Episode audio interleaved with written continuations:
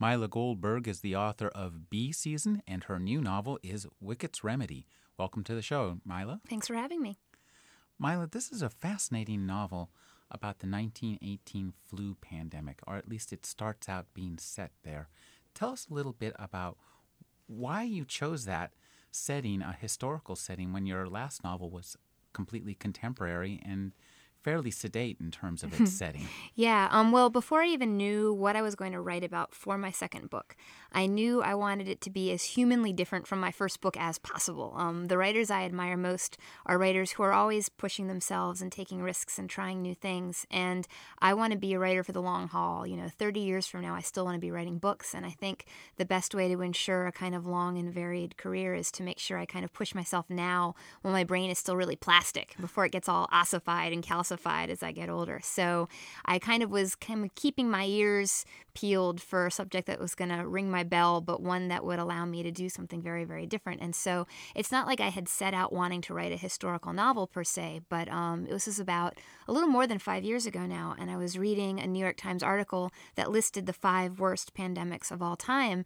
and the nineteen eighteen um, influenza pandemic was right up there, and I'd never heard of it. And I thought, well, that was rather strange. If it was such a big deal, how come I didn't know anything about it? And so the more I researched it, as I began to read about it, the more I became just fascinated with it. And I wanted to write about, you know, what it was like to be around then. But also driving me, sort of a twin engine, was the idea that um, memory is obviously very a very fallible thing. Like, I hadn't known about this thing, and therefore it means other people probably didn't either. And so also driving me to write this book was to explore the frailty and unreliability of memory on both individual and collective levels.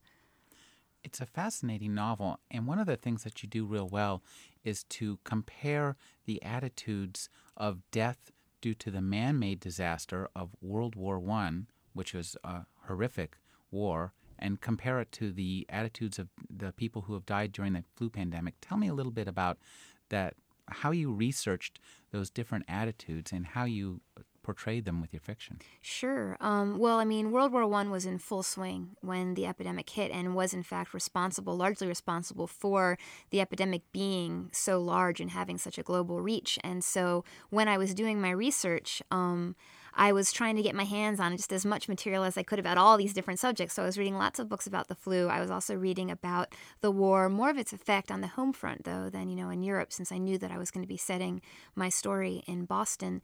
And um, one thing that really struck me, and this was just sort of in reading, you know, a couple first-person accounts would be talked about in these kind of more scholarly journals, and the idea that, you know, it was somehow more noble to have been killed in the process of fighting a war than to be killed by a disease. And I think this also speaks to the fact that World War One is remembered and trumpeted in the annals of history, while the flu has kind of been passed aside. Um, I think we're animals. We, as people, are animals that like the idea of control. We like to make our own disasters. We like to make our own deaths. And so when something like a flu comes around that we have no control over, um, it's a little frightening. And I think most people would rather just not think about it. Um, and certainly in the early twentieth century, attitude towards death of natural causes like disease, it was just accepted. Um, you know, kids died all the time before reaching adulthood. Mothers died in childbirth. Babies died young. And so when a death that, you know, you could do nothing about happened, people just sort of took it in stride and moved on. And so the flu represented that on a grand scale, and people didn't want to dwell on it. They just wanted to push forward. Tell us a little bit about the setting. Why did you choose Boston? Yeah, um, I guess it was the research that told me it had to be Boston. Um, it was all, this is the first example for me of a book that I derived completely from research, which is a huge challenge. Um, my first book, Bee Season, while certainly not autobiographical, thank goodness, was very personal in that I knew the community I was talking about. You know, I was a nice middle-class Jewish girl. I was talking about a Jewish family. I could handle that. With this, you know, it was nineteen eighteen. It was the flu epidemic. These were things I didn't know dookie about. And so the research informed me and pointed me in the right direction. Boston kind of screamed out to me as the setting, firstly, because it was a huge port of, you know, disembarkation for soldiers, you know, doughboys going off to fight in Europe. left in large part from the Boston Commonwealth Pier, which was the big naval, you know, base there. And um, also Boston, as I read on in my research, as I learned, was the site of experiments that were conducted on human subjects. And um, I've always been a morbid person. I was a morbid kid. I'm a morbid adult. And when I read about human experimentation, I was just like, oh, man, I got to write about that. And so sort of those two things made it. Boston had to be it. It was kind of the shoe-in setting. One of the things that's interesting is the way you describe the society of Boston. Tell us a little bit about your heroine, Lydia Kilkenny, and what happens to her and how she moves from one side of town to the other, and describe those parts of town, too. Sure. Um, Lydia Kilkenny is born into South Boston. Um, South Boston was a very closed, close-knit, intimate community of Irish Catholic families, um, and they all lived in tenements, you know, up and down the streets. And it was expected that if you were born there, that's where you were going to live your life. You know, you were born there, you grew up there, you married there, you die there. And um, Lydia had other ideas. She wanted some something a little bit larger for herself. She wanted to see more of the world. And so toward that end, she picked herself up. And um, when the rest of her friends, when they finished their schooling in eighth grade, which is what everyone did in that time, um, the rest of her friends were getting jobs behind sewing machines or cleaning people's houses. But she managed to get herself to downtown Boston, which was across a bridge and a long trolley ride away, and got a job in a fancy department store in central Boston. And it was there where she was hoping to kind of have her ambitions and her dreams maybe, you know, bring her to a different sort of world. Um, and, you know, South Boston was definitely looked down upon, you know, by the rest of Boston proper, and Irish Catholics were generally not looked upon very favorably by the rest of Boston at the time. So she definitely faced a struggle, you know, a struggle of trying to fit in in a place where she really wasn't generally accepted, and trying to move on to a different world. Um, when she meets Henry um, Wickett, Um, at the department store. He's a medical student from a Boston Brahmin family, very proper. He represents the absolute other side of the tracks, you know, for her. And so when he starts courting her,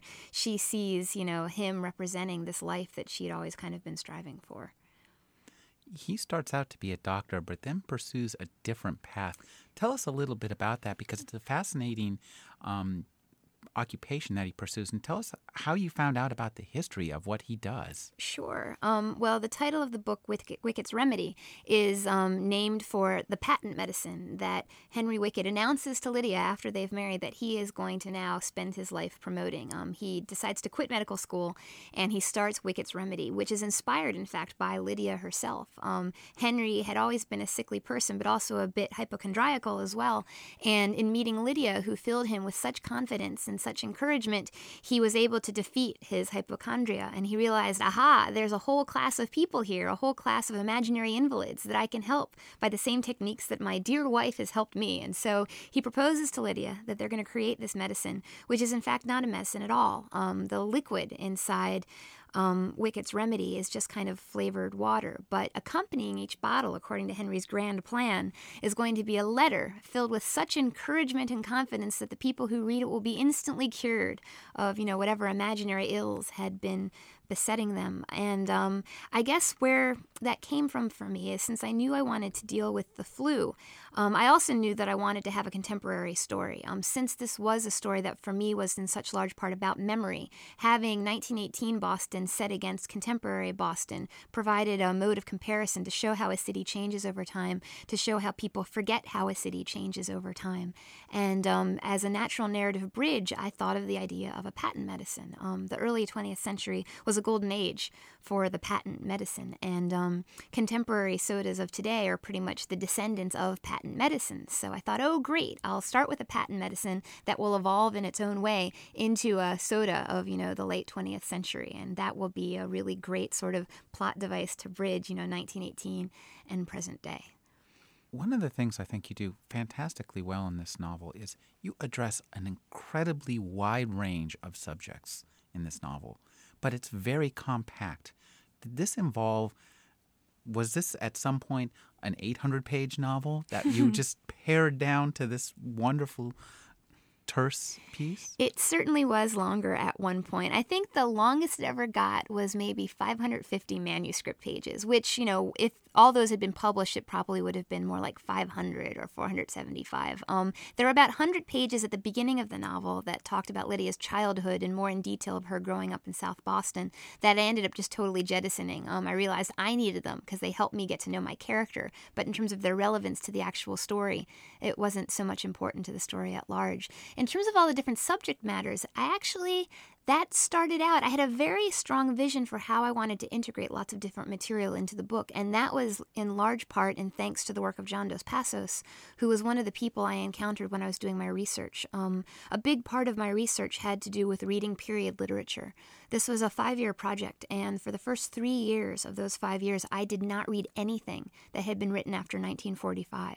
And I'm a compulsive reader, so that was really quite a feat. I had to basically just ignore everything that was happening in fiction, you know, now so that I could just focus on earlier stuff um, for a couple different reasons. I wanted to get my head around the heads of that era, and so the best way to do that, I thought, was just to see how they were writing and what they were writing about.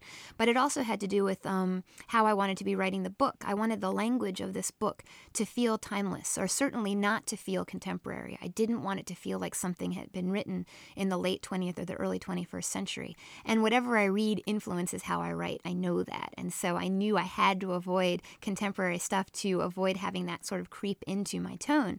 And so in my research, Researches, you know, when I was doing this reading, I encountered the work of Willa Cather and Sherwood Anderson, and it was all very wonderful stuff that I hadn't really read much of. But someone I'd never even heard of was John Dos Passos, and he wrote a series of books called the U S A Trilogy, in which he tells his story using lots of different kinds of texts, um, very much ahead of his time. Um, he has one section of text that is sort of a collage of radio broadcasts, which really anticipates the work that Burroughs did with cut-ups, I think, later. Later on, he does stuff with voice in that book that I think anticipates a lot of the work of Faulkner.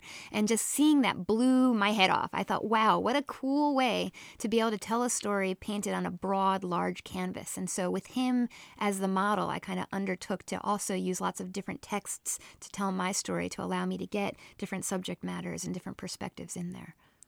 One of the most interesting things that you address is the topic of grief. And you address it on two levels. Personal grief, the deaths of the individuals as they affect the characters, but also national grief for the world, the tragedies of World War One, and for the flu pandemic. Tell me a little bit about how you managed to encompass those and how you as a writer approached each one and tried to fold them in the narrative. Sure. Um, well, I mean, kind of the handy thing about something like grief when you're writing something set, say, in nineteen eighteen or any historical novel is grief is grief is grief. I mean, you know, at root, people are people, and the big feelings that we have, grief and love and exhilaration, those don't change, you know. So I could... you know, use my own empathy to get into the heads of people who had lost loved ones, or like a nation who was in mourning. I mean, and especially, you know, I was writing this, I started this way before two thousand one, but, you know, when the Iraq War started and we became a country at war and we were getting our own losses on lots of different fronts, um, you know, I could use what I was observing in the world around me to help inform what I was trying to write, you know, in my story. And so... Um, you know, writing fiction is, I think Zadie Smith actually said this, and I think it's a really good, you know, formula. It's equal parts imagination and empathy. And so when, you know, you're writing about something like grief, that's where the empathy kicks in. You know, I mean, everyone's lost someone in their lives, or they've had, you know, things that caused them grief in their lives. So that was, that was no great stretch. That was kind of the easier part of it, to be quite honest, in the writing. Tell us a little bit about, though, the different reactions to the different kinds of of death that we... Oh, sure. Yeah, I mean, well, this, I think, was t- is tying into what you were talking about before, about the difference of deaths in the war and deaths from the flu, um, which is, you know, there's different... You're kind of allowed to grieve in different ways for different things. You know, if someone was grieving for a soldier, it was a very public thing. You know, you could be out there, you could be wearing your black armband, and you would be just surrounded by people who were giving you their sympathies and like, oh my goodness, you know, you lost a soldier and we're with you and we're behind you. But I think losing, you know, someone to disease is a much more personal and private trauma, there's something almost a little embarrassing about it, you know, and I think this is speaking again to what I was talking about, what we can control and what we can't control. We're very frightened by what we can't control. And so all of a sudden, to be surrounded by people dying of a disease that has swept in, you don't know why, you don't know what is driving it, why it's killing so many people, that is terrifying. And so the instinct, I think, when you are frightened is to withdraw, you know, to withdraw both personally and like collectively. And so you had a bunch of very scared people who were afraid to talk to one another, afraid to congregate, sort of enduring their deaths alone, um, in large part, I would say, with the flu. As we talk about the flu, one of the interesting aspects you cover in this novel is the state of science then.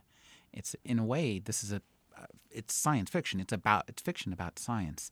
A- and the approach of the characters, it's, you create a really interesting dissonance because the characters don't know things that we absolutely know now. Mm-hmm. I'm wondering how it was to write that. Did you plan that to create that dissonant effect on the reader? Um, it was lots of fun to write that, is the short answer to that question. Um, the last third of the book concerns experiments that are undertaken on human volunteers who volunteer to be part of a government study on flu transmission. And that is absolutely all true. Um, when I was reading, you know, I found out about these human subjects and I tracked down the government documentation of the actual tests. I went to the Library of Congress and I located it. And so every test that has t- undertaken on people in my book is a real test that was done in nineteen eighteen. And so as I was reading these things, I was just, my mind was reeling at the fact, like, they thought this was going to work. You know, they were trying this. And so that dissonance was right in my face. And so I definitely wanted to recreate that experience for the reader. Um, the other thing that's very striking about, you know, the medicine of nineteen eighteen is they didn't know what a virus was. The microscopes had not been invented that could see small enough to find viruses, and so it was a, so it was assumed that influenza was a bacteria, and so they were trying to create vaccines based on this absolutely false assumption. And so, yeah, the dissonance right away I knew was something I wanted to explore, and it was really fun to kind of to kind of do nods and hints to the reader without saying flat out, these people are wrong. In fact, the more I could make them seem very certain and confident, the more it was going to come out as wrong to a reader who knows better just because they've got the advantage of, you know, eighty years on the people that they're reading about. We're speaking with Myla Goldberg. Her new novel is Wickett's Remedy. Myla, tell us a little bit about more about this patchwork narrative style that you developed. Uh, for example, Did you uh, actually, there are, are there real newspaper articles in there? Are there real snatches of conversation? Sure. Um, all the newspaper articles are real. Um, when I was doing part of my research was reading period newspapers. And at first this started out as purely just, you know, research oriented. I wanted to get my head around the times.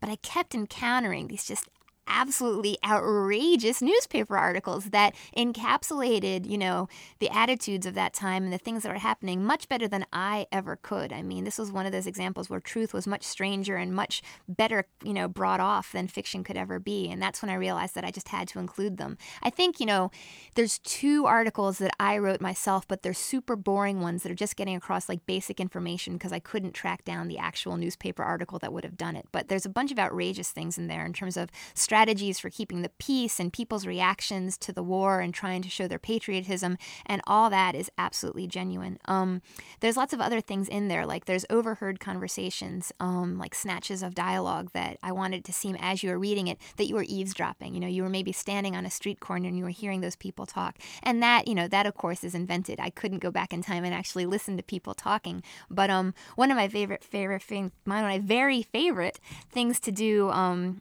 you know, just as a person in the world is to eavesdrop. And it's something I actually can't turn off even if I want to, which can be a big problem because I could be in a restaurant maybe wanting to have a romantic dinner with my husband. And there's some terrible person sitting one table over that's just really obnoxious and stupid and banal. And I can't ever not listen to what they're saying. But the upside to that is when I'm writing and I'm trying to create different voices and different characters, I have all that to draw on. And so that was for me one of the most fun parts of writing this book, because by using lots of different kinds of text, Texts, I got to affect lots of different kinds of voices. I got to be kind of a puppeteer or a ventriloquist doing like lots of different things. And in the dialogue, that kind of, I tried to bring that out to its fullest effect because I tried to use lots of different kinds of people talking so that, you know, you were hearing soldiers or you were hearing just regular people walking on the street as you were like inhabiting that world.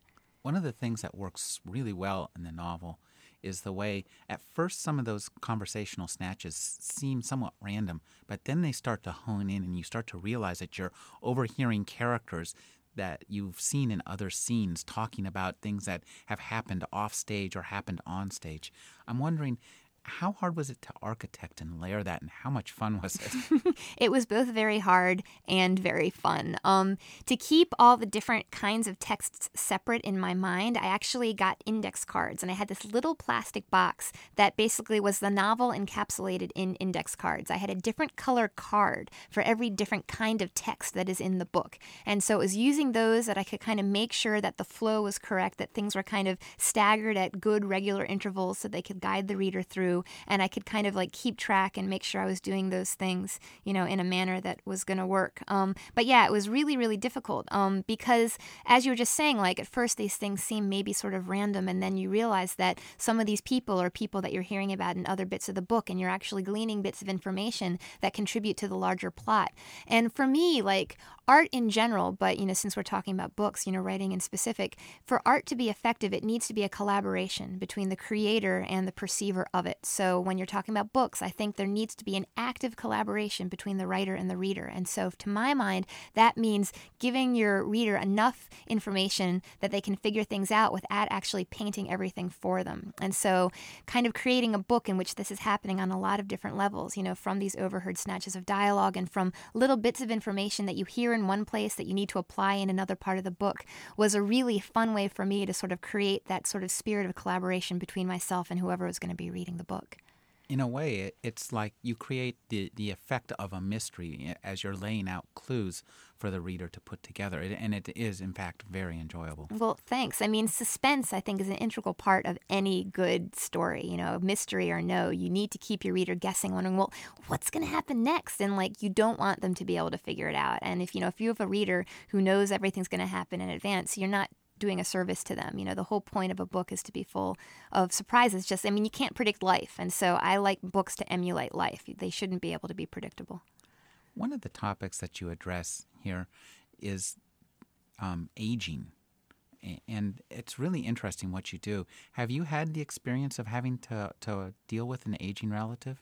Um, yeah, I mean, one of the things that I deal with in contemporary story, and sort of the entire contemporary story is told in documents. And one of those sets of documents are sets of documents that are sent in by this nursing home that um, the aged Quentin Driscoll, who in the nineteen eighteen story is Henry Wickett's business partner, he is still alive in the present day story and sort of in his end years, you know, and in this nursing home. And um, I really did want to try to get at the corporate culture of the nursing home because it is an insidious beast. And um, yeah, I have had some, um, my parents are still very young and in very good health, but you know, their parents have definitely gotten to a place where, you know, that we've had to kind of help them, you know, in, you know, figuring out how they're going to live their lives, you know, as they get older and older. And I think in general, you're seeing in fiction, because we're now people who are living longer, there's this whole new set of circumstances that writers are addressing. Um, Alzheimer's has become an issue in fiction, really, I would say, predominating only in the past ten or fifteen years. And before that, you never heard about it in fiction because it didn't really exist yet. People weren't living long enough. And the idea of the nursing community as a place where you have to, like, go when you're older, that also is a culture that is rising. And then because of that is now being able to be seen in fiction more and more. And so I was very interested in addressing that because it is sort of one of our more recent developments culturally. The other thing that you address really well in the contemporary story is corporate culture itself. You have a really great kind of satiric look of with this newsletter and this, and also pop culture, people who are like fans of a soft drink. Yeah. It's really, it's yeah. really wild. Tell us about that. Sure. Well, so Q D Soda is the modern descendant of Henry's Remedy, of Wickett's Remedy. And um, I've always been fascinated. I think actually the internet has made, made me more aware of this, and I think people more aware in general, is for any little teeny thing that you can think of, there is a devoted group of people who have spent like some large part of their lives like being just very interested in pursuing it. You can find websites for the craziest stuff. And so I liked the idea of having this kind of obscure, not very tasty soda that just had this ardent fan base. And so was writing like a fanzine newsletter, you know, promoting, you know, the, the soda and among themselves talking about the soda. And so throughout the book, you get little copies of this newsletter talking about the soda. And um it was just really fun to to write. Um, I think, you know, American culture is so centered on, they kind of fetishize the product. Like, things are fetishized to agree that they're sort of raised to this level of way above what they actually should be, whether it's a Buster Keaton fan club and every year they get together and they dress up like Buster Keaton, or whether it's like a certain author that, like, there's this one book that everyone's just like, The Hitchhiker's Guide to the Galaxy is a wonderful example. You've got diehard fans of that book who meet every year to reenact it and discuss it. And then you've got kind of the consumer culture that surrounds these ideas. Like, if you have a toy that you really liked as a kid, you know, there's this whole culture of lunchboxes, and there's the mint condition lunchbox and the very fine condition lunchbox and the good condition. And that happens with anything that you can think of. There's people that are collecting it. And so this sort of collector's ethos combined with the idea of the corporate culture, I think, was a really fun thing to explore. You explore memory in this book, of course, and so I'd like to discuss the relationship between the contemporary story and the historical story. Tell us a little bit about how you create the tension between those two, because it really does create an incredible kind of page-turning suspense. And that's an interesting thing, to create suspense with memory. So tell us, what made you decide to do that, and how Sure. did you... Um, well, there's there's this is happening in a couple different ways, um, and I'll address the f- first part first, what you're talking about, the difference between the nineteen eighteen story and the contemporary story. The kind of memory I wanted to address there was civic memory. Um, you've got Boston in nineteen eighteen contrasted against present-day Boston, and huge changes have occurred to Boston in between those two time periods. Entire neighborhoods have been obliterated, and so I really wanted to kind of show up those differences and show how a neighborhood can be just basically razed and, you know, razed to the ground and then forgotten as things grow up in its place. But um, also in kind of juxtaposing the nineteen eighteen story and the present-day story, um, I was exploring the idea of the personal myth and how the personal myth can kind of become truth. Um, Quentin Driscoll, when he starts out in the nineteen eighteen story, is one kind of person. He's a business partner for Henry Wickett, and he, you know, is working with Henry Wickett, but then he goes off and he does his own thing with, with um, Wickett's Remedy and turns it into a soda. And he decides early on, you know, his own history for how that's going to happen. It starts being a story that he tells, just kind of sounds good, but over time he comes to believe that story. And so I was really interested in the idea how we all kind of do create our own myths, and if we tell ourselves a story often enough, we come to believe it, and we forget that it actually wasn't true to begin with. And that's something I think that does happen to Quentin Driscoll in the course of this story. He comes to believe his own lie, and um, it comes and haunts him later on. It kind of bites him on the shoulder, and he's got to deal with it, you know, in the present-day story toward the very end. Um, but yeah, so that was a really fun part to do. And then the other way that I'm addressing memory, which happens in the nineteen eighteen story, is there are these voices that happen down, you know, the margins of the page, with people chiming in, disagreeing with what's going on in the nineteen eighteen story, saying, oh, well, it didn't happen that way. And sometimes their complaints are quite substantial, but sometimes they're really petty, you know, like, oh, well, it wasn't that color, it was this color. And, um... that was also just a really fun way to explore memory for me, because it was, you know how you've got your grandparents and grandma's telling a story, oh, and then we turned the corner and there was that really lovely store, and then grandma says, no, no, it wasn't on that corner, it was on a different street. And it's all really important, and I'm just fascinated by how the very small details of things like that become so essential. And it's basically, we are, our identities are absolutely informed and composed by our memories. And so if we don't trust our memories, we don't trust ourselves, and we no longer know who we are. And so having these voices running down the page, I think, was a way to remind all of us how identity and memory are so intricately linked, but also to kind of remind the reader that memory is not to be relied upon, even in a book. Like, you usually, you trust the voice telling you a story in a book, and I didn't want that voice to be trusted here. I wanted the reader to kind of have that experience of not being able to rely on anything like memory.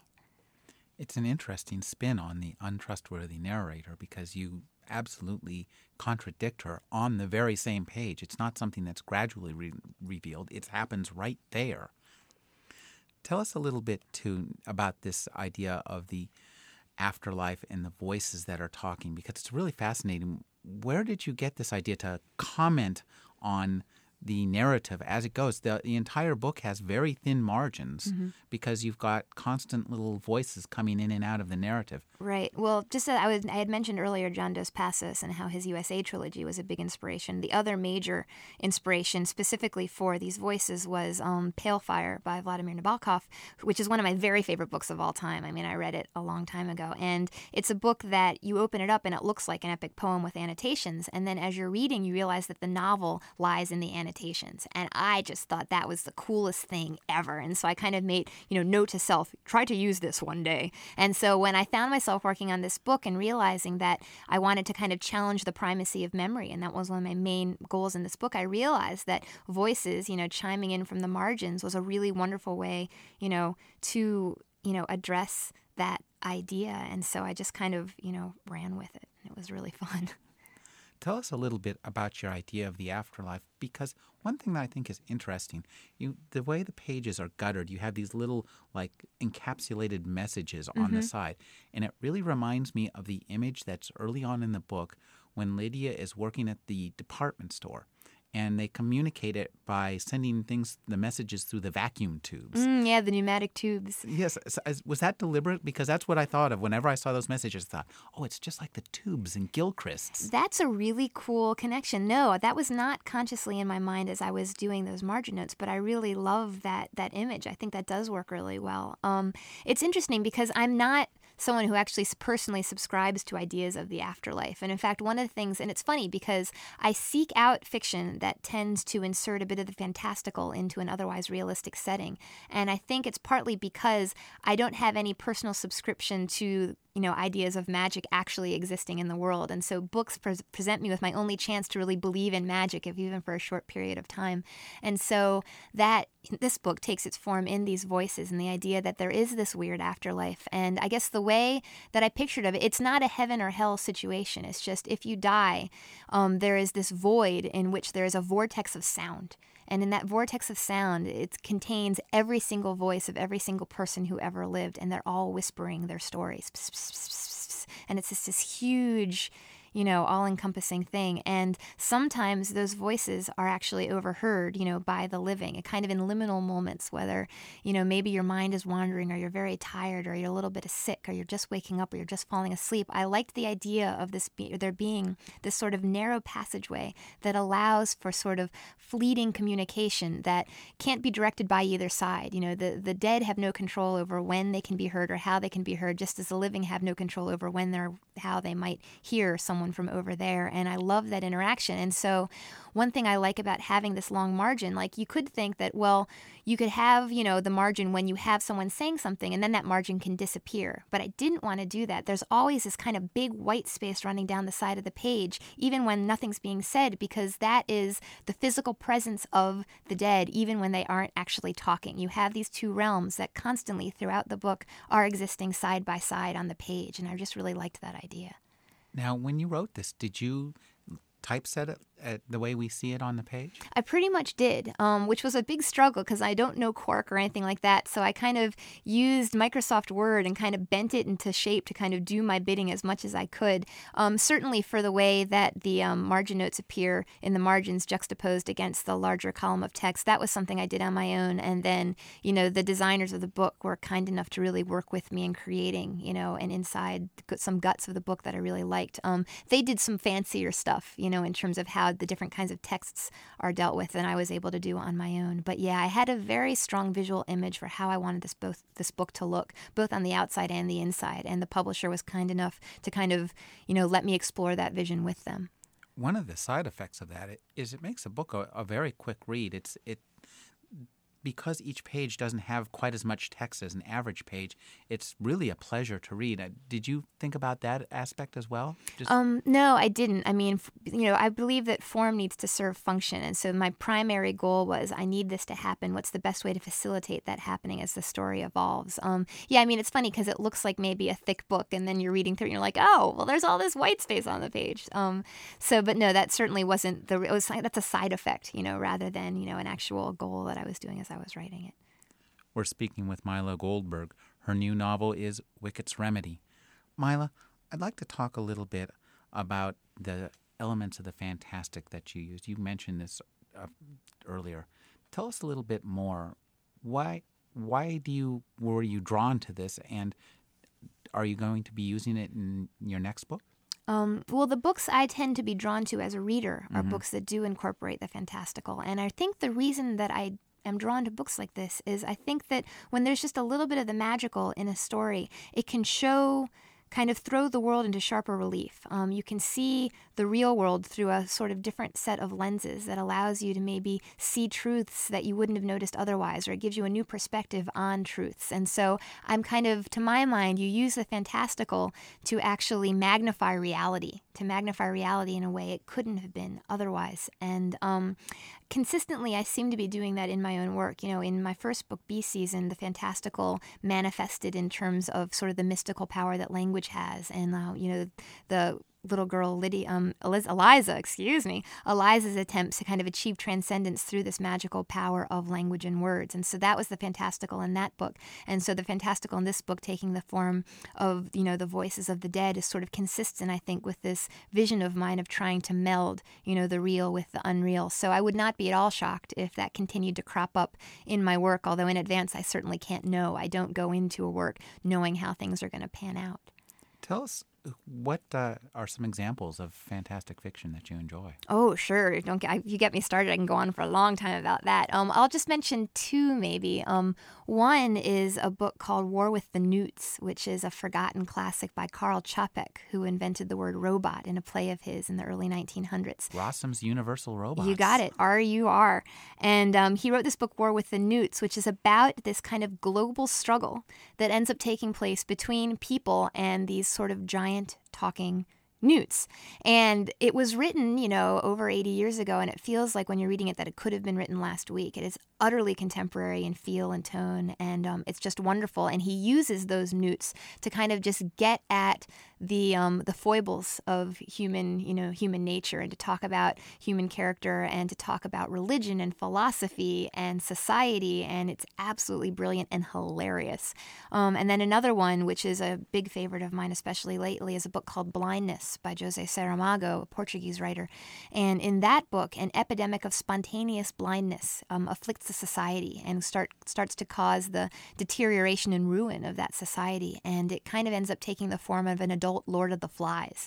Um, it's absolutely devastating, but really brilliant. And the thing that makes it so incredible and kind of proves my what I'm trying to say about using magic to throw the world into sharper relief is the events that he describes happening as a result of this magical event, the epidemic of blindness, basically are exactly what happened in New Orleans. Like the reports that were coming out of the Superdome after Hurricane Katrina pretty much matched exactly what he had happening in his world when an epidemic of blindness hit his society. And so when I was reading these news reports, I was freaking out because, like, this guy predicted it all, and he used magic to get there. And so that's what I mean by kind of magic being able to get you maybe a stronger foothold in the real world that you then you could have otherwise achieved. It enables you to externalize the interior events mm-hmm, of, of yeah. humans, to make, bring emotions out and make them concrete and allow them to strut across the stage. Yeah, that's a great way of putting it. Tell us a little bit about the family in your fiction. Families play a really important part. At the core of both of these, both of your novels, are families. Yeah, it's um with Bee Season, I knew it was going to be a story about a family, and I knew from the outset because, you know, it just it presented itself that way. In this book, I never really thought of it so much as a story about a family, but because I'm very interested in people and what drives people and their psychologies, family is a huge part of what makes a person a person. And so, in my exploration of Lydia, it became absolutely essential to show, you know, her relationship with her family and the role that her family played in her life. Um, it'll be interesting to see in the future in my writing how big or small a deal families are, but because I'm just so interested in, you know, the human psyche and what makes us, you know, work as people, that families are always going to play some role in there because, you know, they're a big part of that. Tell us a little bit about the family. Allows you to go two ways. On one hand, you can use the family to address issues out in society, and you can also go the other way to look at how issues in the society affect the family. And tell us a little bit about how that plays out in this novel. Um, sure. That's a good question, actually. Um, I think in this novel, if, when first thinking about it, this is nice. This is actually a question I haven't been asked before. Um, it's more about you know, I think you see this, I use this family as sort of a microcosm for the larger society. I mean, it's through Lydia's family that you come to know Southie and you come to understand Southie, and they are your window onto that world. Um, and they're also your window onto the culture at large. The way that they are affected by the war and the way that they are affected by the epidemic kind of serves as a portrait of how people were affected then. Um, the only sort of individual exploration that I do really is with Lydia. And so her family, to my mind, is really only there to kind of help us understand her even better than we do. Whereas in my first book, Bee Season, every individual of that family is developed on very equal terms. And it's about exploring individuals in a family. And so it's a much more interior study of family. Whereas this is a more broader study of family in terms of its interaction with the world at large. Tell us a little bit about how it felt to see Bee Season turned into a movie. how, how how much did you participate in that, and how did you feel as it happened at each stage? Right. Um, well, I had nothing to do with, with the movie, um, and that was a very conscious choice of mine very early on when I was first trying to figure out first whether I even was you know, comfortable with putting it up to be optioned, you know, for film. Um, I talked to a couple different writers, and I got some really good advice, um, and I was told, you know, best case scenario, people see the movie and they're like, oh, well, now I have to go read the book. And worst case scenario, people see the movie and they're like, oh, well, the book was a lot better. You know, and either way, my book stays my book. And I realized just for, you know, issues of sanity, it was probably best for me to keep my distance. Um, because, you know, the nice thing about writing is it's a completely megalomaniacal, you know, endeavor. I'm in control of everything. And you can't get further than that with film. I mean, film is an absolutely collaborative effort. And so even if I had sat down and written a script for Bee Season, it then would have been taken by the directors and the producers, and they would have done whatever they wanted to do with it. And that would have broken my heart. You know, I wouldn't have been able to deal with that. And so better just to like let them go do what they're going to do, you know, wish them well, and, you know, have that experience enable me to be a writer a little bit longer. You know, they wrote me a check and I said, thank you very, very much. And I went off with that. And now I can be a writer and a full-time writer for longer because of that. And they're going to make their movie, and it'll bring more people to the book, and, you know, I'm okay with that. So, so you didn't see the screenplay before it became a movie and then think, oh, my God. Well, no, I mean, they were actually, the, the guys working on it were really nice. Um, they kept me in the loop. They were interested in my feedback. And so, you know, they did show me a script, and I did read it, and I did give them some ideas. I wasn't particularly expecting them to, like, heed my ideas and change everything, but they were interested. So, you know, I told them, but it was mostly kind of in the spirit of intellectual exchange than with any idea that I was, you know, a part of this process, because I wasn't, you know, and I knew that from the get-go, so... Has your new book been op- optioned? Um, there's been a little bit of interest. We're kind of taking our time with it. I'm in no rush to like go turn my books into movies. I write books because I love to write books, and um, it's be it's kind of hard to imagine how it could possibly work as a movie. I mean, if you're just looking at the nineteen eighteen story, I think that's a very cinematic story. It's a very straightforward kind of thriller about what happens when flu comes to town. But if you want to actually incorporate the book as a whole with the present day story, that gets a lot trickier. And then there are these voices chiming in from the dead, and I just I don't know how they're going to do it. So if someone wants to tackle it, you know, I guess it's not an impossible thing to imagine happening, but it's going to be a huge challenge. Are you working on something new now? Or researching something new now? Um, well, one of the things that, I mean, this was, my brain is tired. Like five years of full-time writing to write a novel. Um, it's a novel requires such sustained energy and concentration that I definitely need a break. It's a very different feeling than I had when I finished Bee Season. I was pretty much ready to start into something new immediately after Bee Season. And this time I've been really happy not to be working on anything for a while. Um, at least not on a novel. Um, you know, after five years of working on a novel, I can't spread myself out. I'm a very kind of... Um, mono monogamous artist in that respect. If I'm working on a novel, I'm not working on other things. And so I've missed writing short stories. So I'm working on a couple short stories. I might even try a play or a screenplay, you know, before I go back to the business of writing a novel. But, you know, there's definitely, I consider myself first and foremost as a novelist. So there's a novel in there somewhere, and I'll start writing on it sometime. But how do you know whether you're writing a short story or a novel or a screenplay or a play? I mean, how do you... Do novels really require like a whole battle plan, and you sit down and with your Excel spreadsheet and say, okay, I've got like, you know, a timeline it out? No, I'm definitely not a planner in that sense at all. The idea of planning on that scale just kind of makes me very bored. Um, the whole fun of writing is finding out what's going to happen next. But that said, it's... it's this visceral thing that I'm not sure I can put into words too well, but like when I've got an instinct to start writing something, I can kind of know off the bat whether it feels like a short story or it feels like a novel. And I think it has to do with how I'm envisioning it. Like a short story, I kind of think of short stories as laboratories. Like you can just kind of play with a single element in a way that a novel, you know, you need much more to sustain a novel. And so I can try one small thing out, or I can maybe be fascinated with one very small event. I can explore that event deeply in a short story and then be done, where a novel is a much more broad, you know, scoping set of questions. And so when I was first reading about the flu, I knew immediately that this was novel territory. There was just so much there. And um, with short stories, I'll just think of like one small thing, and I'll just, I mean, I think it does happen sometimes that a short story will turn into a novel. That hasn't happened with me.